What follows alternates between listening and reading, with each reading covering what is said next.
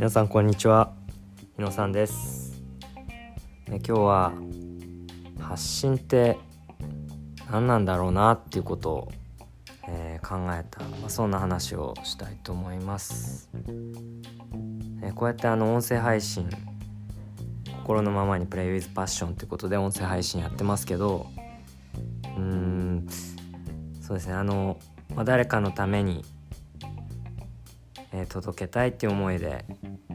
まあ、やったりもしてますし、えー、自分自身のために、まあ、発信したいから発信してる、まあ、そんなところもあります。でもですねまああの、まあ、この音声配信、まあ、ブログとかもそうですけど、まあ、書きたいことを書いてすっきりしたり整理できたり、えーまあ、自分自身のまあ後から振り返った時に気づけることもあったりってまあいろいろメリットあるんですけどうんなんかこう まあそれ自体を単純にその時その時に楽しめてやれてる時もありますけどもなんか日常の中でああ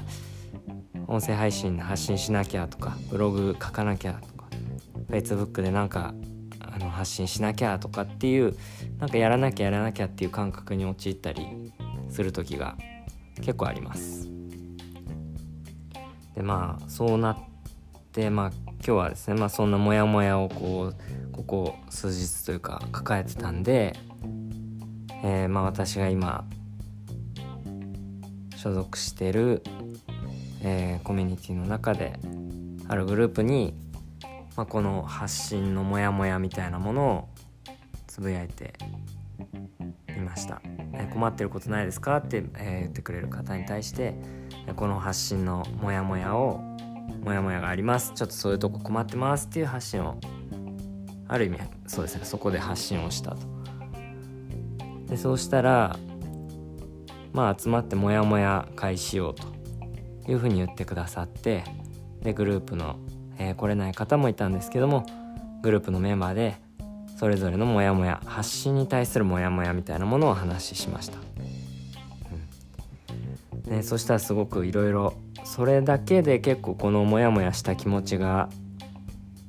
どんどんすっきりして晴れていく感じ霧が晴れていく感覚がありました。その中であったのはやっぱり理想があるからモヤモヤがえー、生まれる理想があるからモヤモヤするんだっていうことを聞いたりしてああじゃあこのモヤモヤっていうのも本当にあの必要な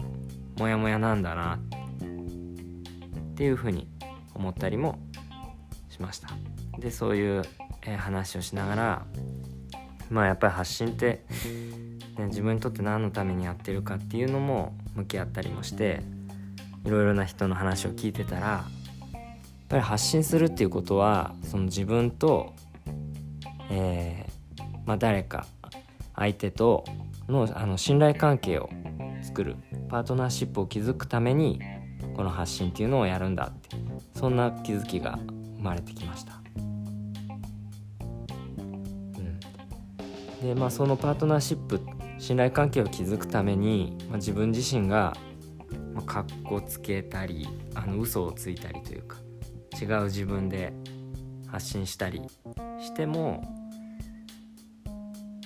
なんかその関係って全然あのしっかり気づけないんだろうな、まあ、一瞬気づけたとしても自分自身が苦しくなったり相手もなんか違和感があったりまあ本当にコーチングと一緒だなっていう感覚がありました。まあ、そんな感じでですねこのまあ音声配信でなんかかっこいいこと言わなきゃとか誰かのためになること言わなきゃっていう風についつい欲張ったり思ったりしちゃうんですけどうーん少しこの本音を意識した発信、えー、信頼関係を築くために誰かとパートナーシップ築くためにそういう意識でこの音声配信だったりブログだったり発信というものを意識してやってみたいなっていうふうに今日は思いました。皆さんにとって、えー、発信っていうのは、えー、どんなものでしょうか？はい。そんなモヤモヤを感じてた中でですねちょっとまあすっきりしてきたよっていうはい発信になります。今日はありがとうございました。